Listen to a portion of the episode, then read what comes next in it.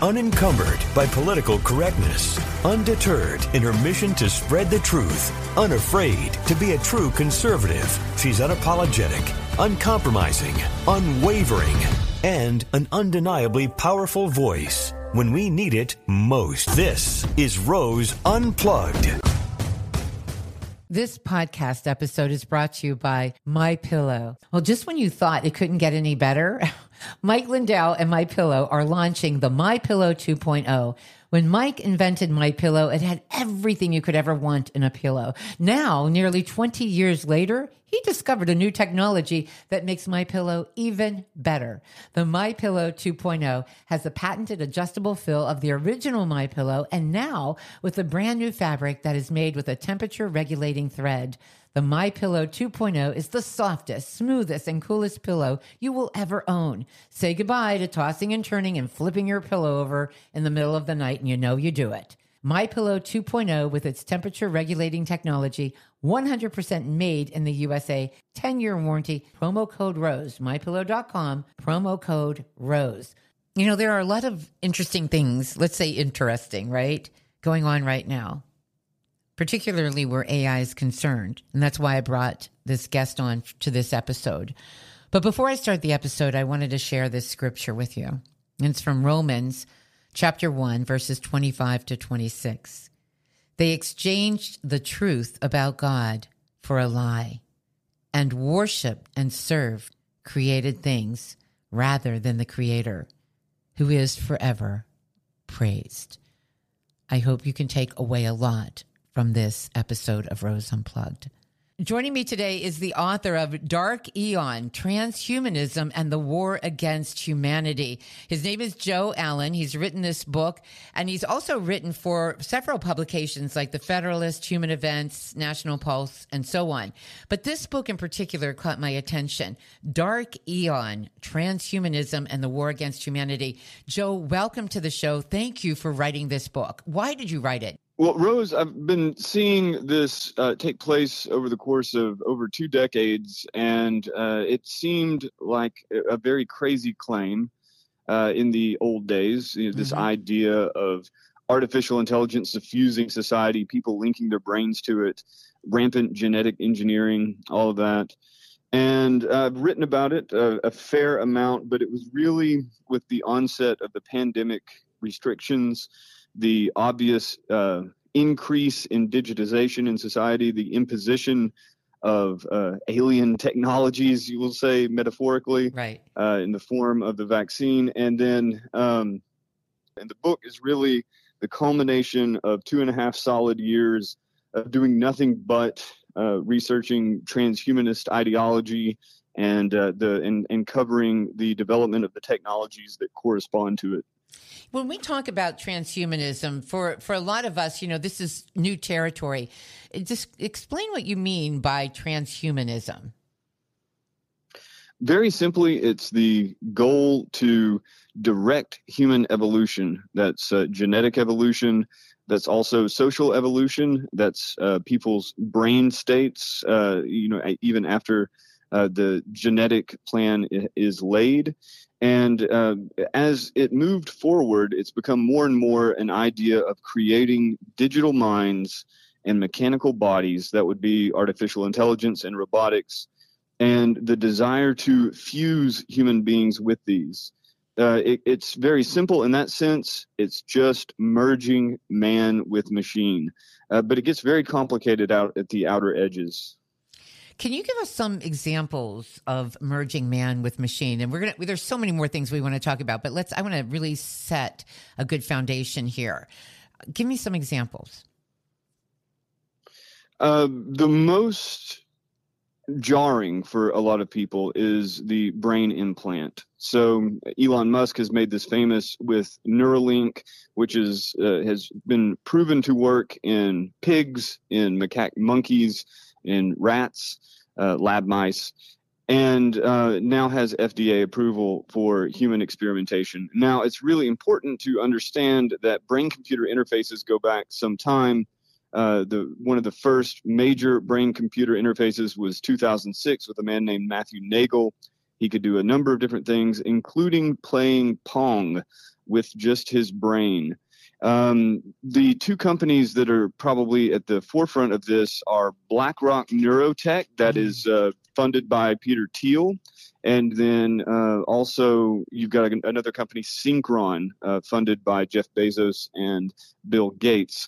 Uh, both of those companies already have brain-computer interfaces in people's heads. BlackRock Neurotech uh, reached their 50 patient mark uh, this year. Uh, the patients tend to be either stroke victims or people who uh, suffer from um, paralysis, severe paralysis. But the idea behind Neuralink, the idea behind Synchron, and presumably behind BlackRock, although it's not uh, been made explicit, the idea is to go from healing to enhancement.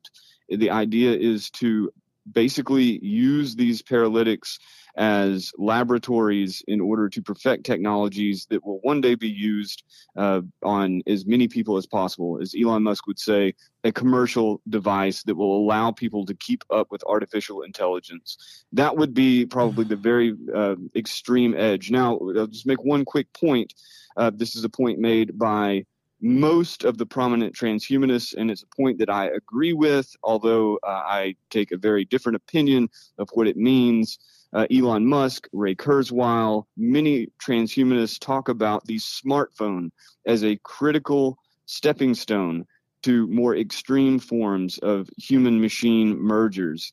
And uh, I, I, think that they are absolutely correct. Uh, Elon Musk has said many times, we are already cyborgs. I think he is 100% correct on that. You know, when you talk about Bezos and Gates, although I don't, I'm not so sure that they don't have any nefarious intentions because they seem to have some sort of like I I'm on the top of the world and you know I I'm nobody's as smart as me kind of uh, attitudes.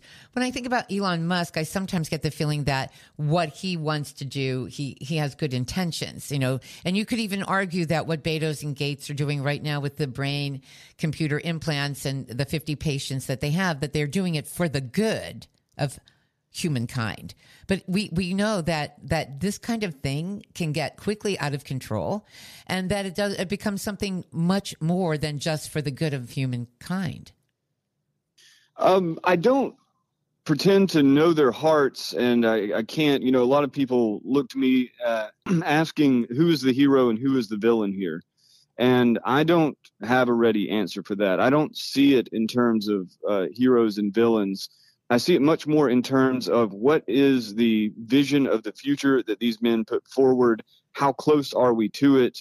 Um, how likely is it that a majority of the population would be taken hold by these visions, and therefore our decision making in society uh, becomes centered around these visions? Uh, and what I uh, I completely reject their vision as being positive uh, I, I, understand the upsides. If there were no upsides, then you know there wouldn't be any real problem. Nobody would care because nobody would be adopting it. But um, there are a lot of upsides. I just see in the aggregate the the downsides are tremendous. The worldview itself is monstrous. Uh, you you see the way in which people rally around Bill Gates, the way that, uh, that many of your kind of typical sweater loving lefties uh, sipping their lattes defended him as a hero during the pandemic, even after it was shown that he was wrong in his predictions, and even after it was shown that he profited from all of that. Uh, they don't care. They love him anyway. Now he is trying to integrate AI into the education systems in America and across the world. Um, he had a fascinating interview with the founder of Khan Academy, which is the biggest e learning platform probably in the world and most sophisticated. They're integrating AI into everything so that humans learn from the machine, especially children. Uh, with Elon Musk, uh, you see this a similar sort of thing from the right. Uh, so uh, Elon Musk is held up as a hero of free speech and uh, he will be the defender against the woke and against the World Economic Forum and all that.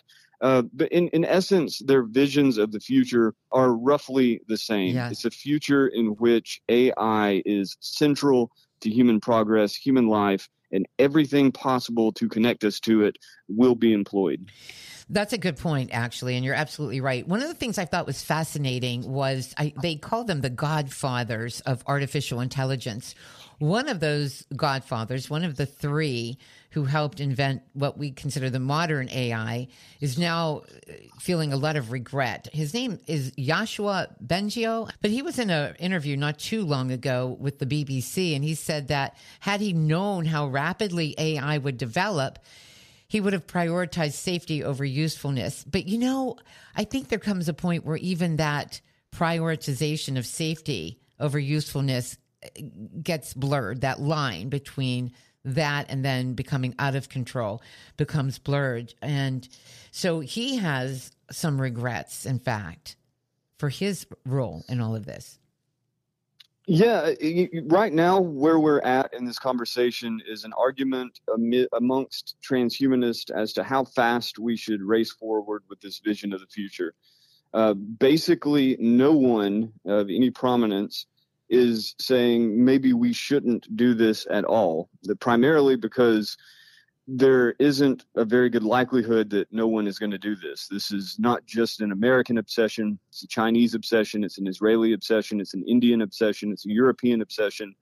This is a global obsession uh, and a global infrastructure in place with um, multinational corporations and, and powerful governments pushing this forward. So if America stopped tomorrow, not going to happen, but if it was if it were to happen, uh, all the other countries would race forward. And the reality is, going back to the upsides, the reality is technology confers power. And this is a race for greater and greater intelligence. It's a race for more and more power. Yeah. Um, uh, another figure, uh, Geoffrey Hinton, who was at Google AI, and he is the godfather of the neural network, the uh, art, the the structure of artificial intelligence, certain artificial intelligence systems. Uh, it, it in in the software itself it resembles the human brain and has been tremendous. So gpt technologies based on it for instance.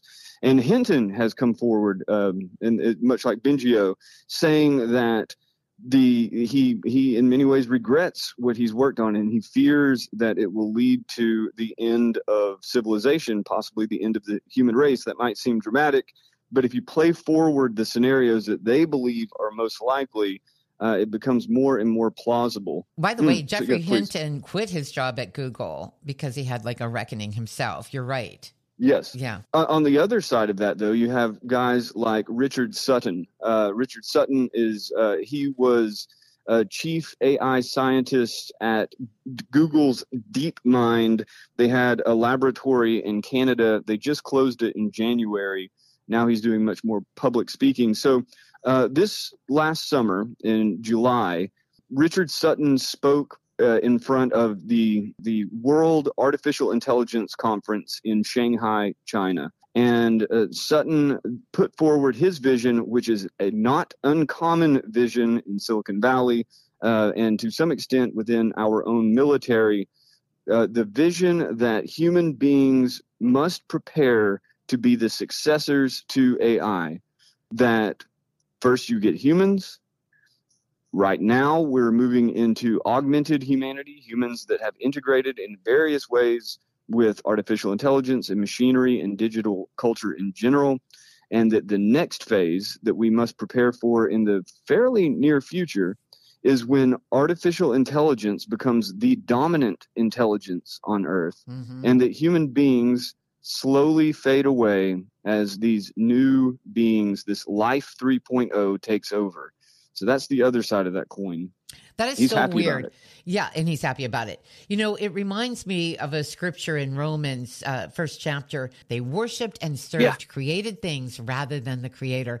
You can see this happening. And, you know, in so many aspects of our lives, let's just talk about a few places where AI is being used. And, you know, this is just the beginning. This is only the beginning. I'm thinking about, for example, oh, it was a couple of months ago now that in Germany, there was a uh, convention of Episcopalians, and they had the AI, they had an avatar preach the sermon, and hundreds of people were there. And the whole entire service was generated by Chat GPT. And I, I got to say something, you know, as a Christian, and my audience knows me as that, Joe, that when the whole idea behind a sermon is that you are being hopefully the person that's delivering the sermon is is led by the holy spirit and has is using life experience to relate to us i mean there are so many dimensions to a sermon that it cannot be done properly and it cannot lead to the true God if you have an avatar doing it as a result of a chat GPT. I mean, you know, this uh, is unbelievable. The, the, central argument of, of the book of Dark Aeon, uh, for the listeners, yeah. E E O N, it becomes a very uh, confusing thing. Dark Aeon, A E O N, but the central argument is that transhumanism, under all in all of its guises, is the rise of a techno religion. These people believe they are creating God. And the Christians, of course, are naturally religious people in general, are naturally averse to this idea. And yet, the incorporation of technologies into the worship service, into the church administration, into the mission of proselytizing that is embraced with open arms by many different churches. And, and, and, this is across the spectrum, across the globe, mm-hmm. so that you have, for instance, in the Middle East, um, a number of mosques in which robots do the call to prayer. Uh, in in India, you have uh, Hindu uh, priests that are robotic doing the arti or the puja.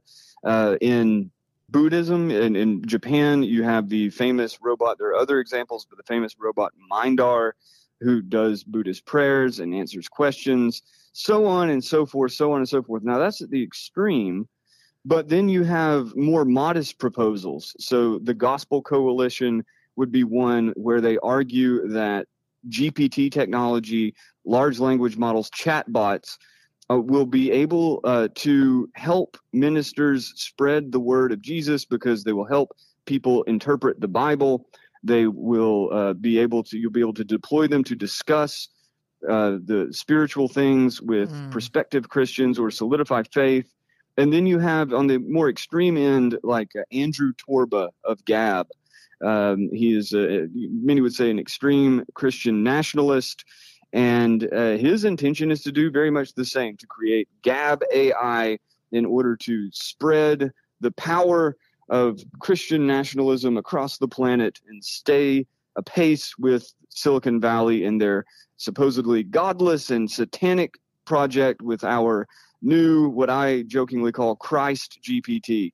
I see the uh, what I see is basically just a compromise with a world system that is far more powerful on a worldly level than uh, Christianity. And it, it, really, at the heart of Christianity, is the idea that my kingdom is not of this world. Amen. And um, this, uh, that's the problem we face and the sacrifices we face. Yeah, because on the surface, Joe, it sounds good. I mean, why wouldn't we be all for it if it's spreading the gospel? and being able to deliver, you know, encouraging words and sermons and so forth. It sounds on the on the surface good, but we know that that it doesn't just end there, does it? Then we and we, how can we trust G, Chat GPT or any of the other platforms because we already know that they're getting things wrong. I'm reminded of the time, and by the way, for everyone, we are talking to Joe. This episode is brought to you by Shopify.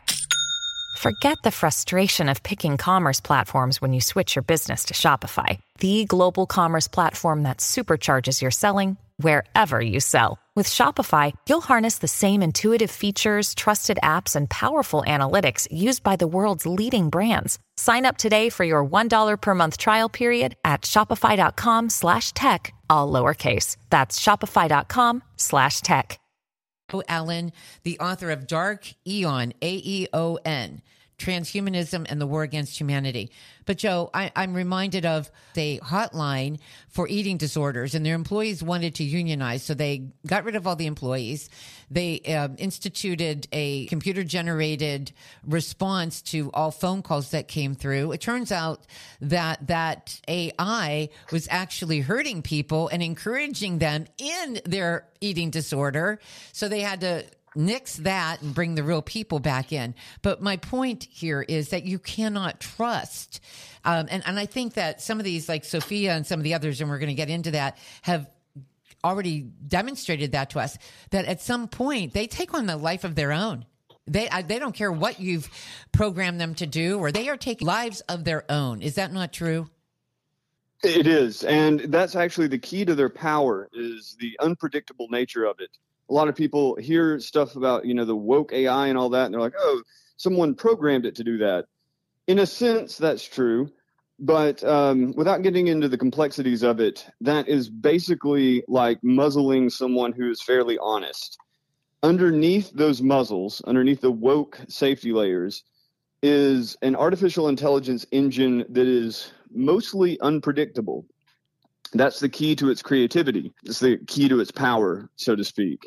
And so when you're talking about deploying AI in order to evangelize, you can constrain it uh, so that it only speaks for your tradition and within those boundaries but then you've lost the power of the AI. You've lost its creativity. You've lost its power of pattern recognition, things it might see that humans won't. And so you have the problem of not being able to control it. You have the problem of distortion that results from that, so that it could end up saying pretty much anything. But let's just say that you were to train an AI that was impec- impeccable in its doctrine and totally persuasive in its rhetoric you still, in my opinion, and this is, you know, this is me, this is my idiosyncratic view.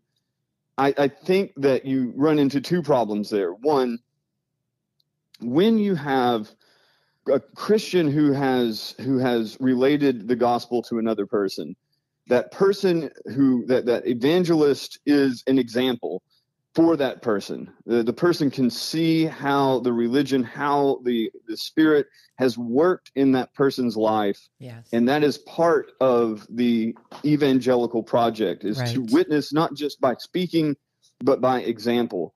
And you've completely eliminated that. Maybe it leads to other humans. Okay, I know there's a million different scenarios, but if that's your foot soldier, your foot soldier is not human and therefore not in any way an embodiment of Christ or any religion for that matter. That's well said. The second big problem that you run into is the more extreme stuff where, and this is being proposed, it's already being rolled out in, in very like experimental forms.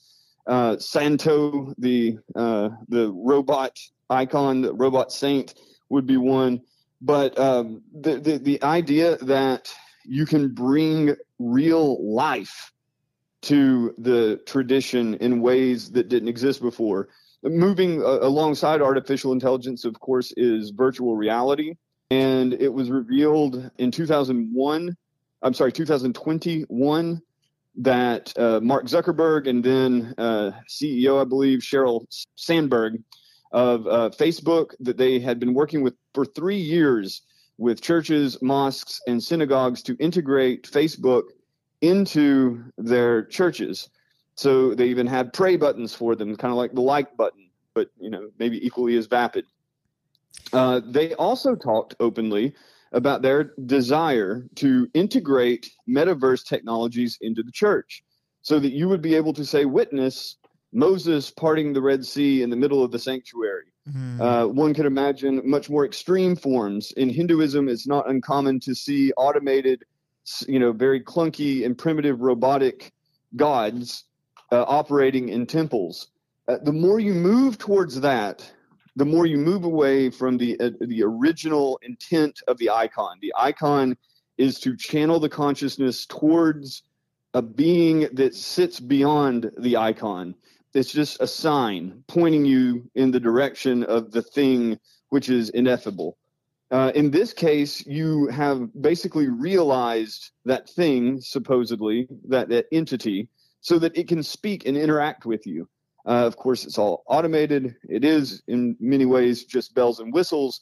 But as we move more and more into this technological realm, I am absolutely certain you are going to see more and more people in churches, mosques, synagogues, temples, so forth, integrating these technologies and uh, you'll get a real bifurcation in in the tradition.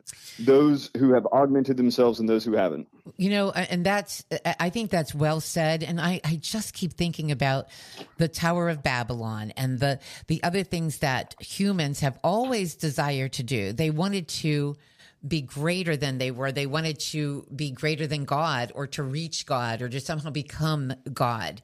And i don't know I mean, this all seems to fall in line for me, and I keep bringing scripture into this, and I hope that's okay, Joe. But uh, no, of course, when I think about where we are right now, I think that we were warned about this time. I think that this comes as no surprise to the God that we serve. I think when I and then when you start looking at some of the other uses of intelligence, for example, you know, Amazon One now has an option that you can put your palm on a on a little machine like a scanner for your card. And right now it's in the store where I shop, but it will be soon in um, 500 plus Whole Food market stores in the country. Now, right now, it's an option. Like if you want to, you can use your palm, which is like your very identity. That is who you are. You can use your palm and purchase food. Someday you won't have the option. Someday there will only be one way to pay, and it would be either your palm or in Sweden, uh, going all the way back to 2018.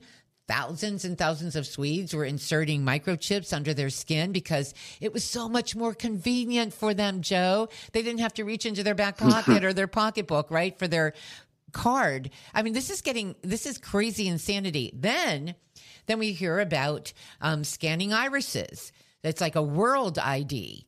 And I talked to a pastor, a well-known national pastor, who told me he just came back from Europe and they did that very thing with his with his eyes. And it's whether you like it or not. So when we start to talk about these things, we're like, oh, this is kind of cool. And look, I can just put my palm.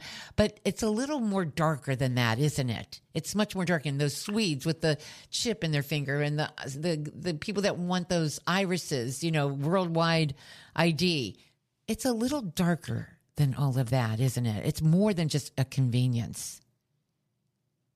You know, the ninth chapter of the book goes into this in, in great detail, uh, and uh, everything from Amazon to WorldCoin uh, to Clear, which you see in airports everywhere, to the uh, fetishization of microchipping in Sweden and elsewhere, uh, to the uh, prevalence of actual brain chips, uh, you know, brain computer interfaces, which are a very tiny minority, but also uh, well over 160,000 people with deep brain stimulation devices implanted in their heads. And I look at that in light of the 13th chapter of Revelation. Mm-hmm. Uh, as a, a, as a for full disclosure, I grew up Southern Baptist uh, amid the pre-millennial tension.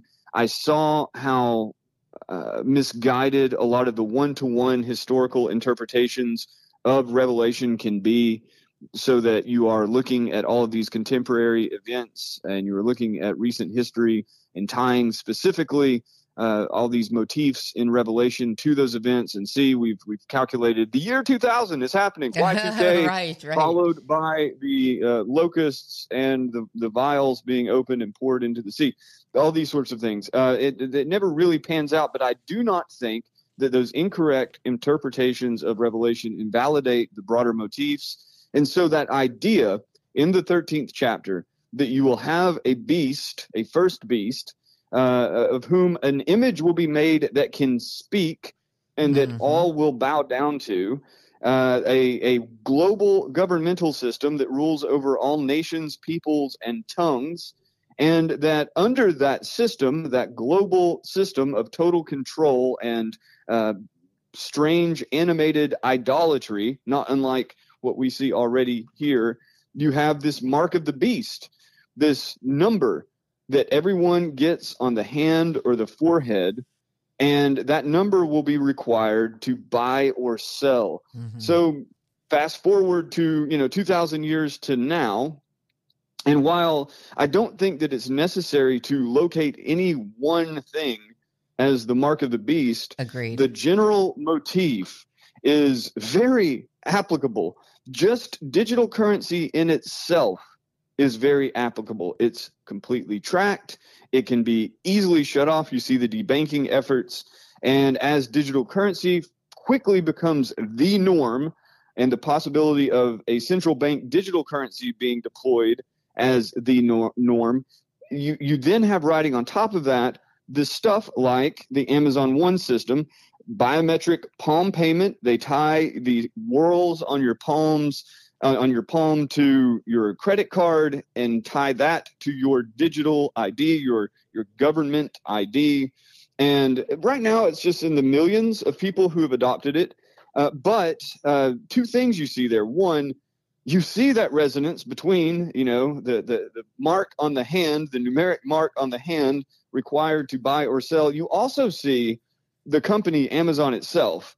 You're not going to tell me those guys aren't aware of the the direct correspondence with the the story in revelation. So they're doing this in full knowledge that they are freaking us out. And, yeah, you know, to be honest, they are freaking us out. They are. The same thing with the with the WorldCoin. WorldCoin is uh, that was a startup invested in by Sam Altman of OpenAI. He's yep. spoken publicly in favor of it many times. Uh, Sam Altman of OpenAI has many other projects, which I go into in great detail, that are even more disturbing than this. But the, the, idea is you have WorldCoin is a blockchain based cryptocurrency, right? And you have the orb, uh, the evil orb, and you look into the orb, it gets your iris, and once it's got your iris scanned, uh, it it attaches your biometric identity to your digital identity to your wallet. And uh, they're already in talks with governments around the world in order to incorporate it as a form of identification. Wow. Uh, it, right now, it's a tiny minority of people, but as you say, all it takes is for that to take off for any reason. Say a crisis, say a pandemic, yes. say anything else. That's all it takes. That's right. You know, before, I, we need to wrap up, but before we do, I, you and I talked before the interview, and you were telling me a little bit about a recent interview that Elon Musk had with Benjamin Netanyahu, and also you told me a story, uh, Sophia. I, I've heard a lot about Sophia. Let's talk about those two things before we wrap this up, if you don't mind. Well, uh, uh also a central figure in the book is two of them actually, Sophia and Elon Musk. Mm. And um, so, yes, September 17th, uh, you had the UN Sustainable Development Goals activist meeting, and uh, Sophia, the robot, uh, spoke about the benefits of using AI to educate everyone on the planet, to police people for violations of uh, environmental uh, degrada- degradation and uh, the hope that artificial intelligence will create unity among all people so that uh, it will, you know, using translation and using uh, mass data mining will be better able to communicate across cultures and become one unified people. By the way, Sophia has spoken at the UN many times mm-hmm. and is, in fact, uh, declared a sustainable uh, development ambassador of some sort by the UN. Mm. This is all, you know, formal but this is happening. Um, meanwhile, a day later, September 18th, uh, in California, Elon Musk meets with uh, Benjamin Netanyahu alongside Max Tegmark, the MIT physicist whose work also very much informs my book, uh, and OpenAI's president, Greg Brockman. And they are openly talking about the, the ideas of the singularity, the great merger of human beings with artificial intelligence, the rise of potentially deadly or extinction level artificial intelligence, the somewhat inevitability that our lives, our workday, right? Interviewers, interviewees, writers, um, uh, even perhaps if they can get the robots to work, plumbers, although they are lagging on that, doctors, lawyers, oh, preachers, uh, all of that. That what happens when you have artificial intelligence systems that are so advanced that all of us are obsolete? And the best answer they come up with is we will just have to dole out universal basic income. Uh, in order to make sure everybody gets to eat as everything is taken over by the machines. And um, it's worth noting that one of the intended use cases of the WorldCoin ID system is to distribute your universal basic income. It's so that you can't create a ton of bots and game the system. Your biometrics are tied to your ID wow. in your wallet. Therefore, one human, one uh, universal basic income bowl of gruel for you. Does that surprise you about Benjamin Netanyahu? It does me a little bit. I often thought that he was the man for the times, you know, because he seemed to really get things. But now I'm just very disappointed in him, frankly. Uh, honestly, he was the sanest voice in the room, uh, and at the same time, I think that he will be on board with all of this going forward. In fact, I think there is not a single world leader who seems to show any indication that they are not going to be on board with it. The only difference is whether it's going to be a right wing singularity in which all human beings are merged with artificial intelligence, or a left wing singularity, or a centrist singularity. Uh, that seems to be the argument. What's going to be the flavor of this technological revolution, not whether or not it's happening? I think we can take a good guess at that. Uh, something towards socialism, so that's a lot more left leaning than you would hope. All right, so we've been talking to Joe Allen, fascinating, and the book is equally as fascinating. Joe Allen, the author of Dark Aeon, that's A E O N, Transhumanism and the War Against Humanity. Joe, where can people get your book? Uh, if you are habituated to the Amazon beast, you can always get it there. I always appreciate ratings and algorithmic boosts, but uh, you can also get it at the old Barnes and Noble stores. You can even get it in store if you request it. If they don't already have it, you can get it directly from the publisher, SkyhorsePublishing.com. Uh, and uh, yeah, I, I, encourage you to uh, pick it up in any way that your conscience will allow. Uh, if you can get it from a physical bookstore, by golly, that is a beautiful experience. So uh, yeah, isn't it? Though? All right, thank you so much, people. I would encourage you to really get this book. It, there's so much more to even this conversation, which was pretty lengthy. Joe Allen, thank you so much. The book is Dark Aeon. Rose, Rose, thank you. Revelations thirteen fifteen, and it was allowed to give breath to the image of the beast, so that the image of the beast should even speak, and to cause those who would not worship the image of the beast to be killed.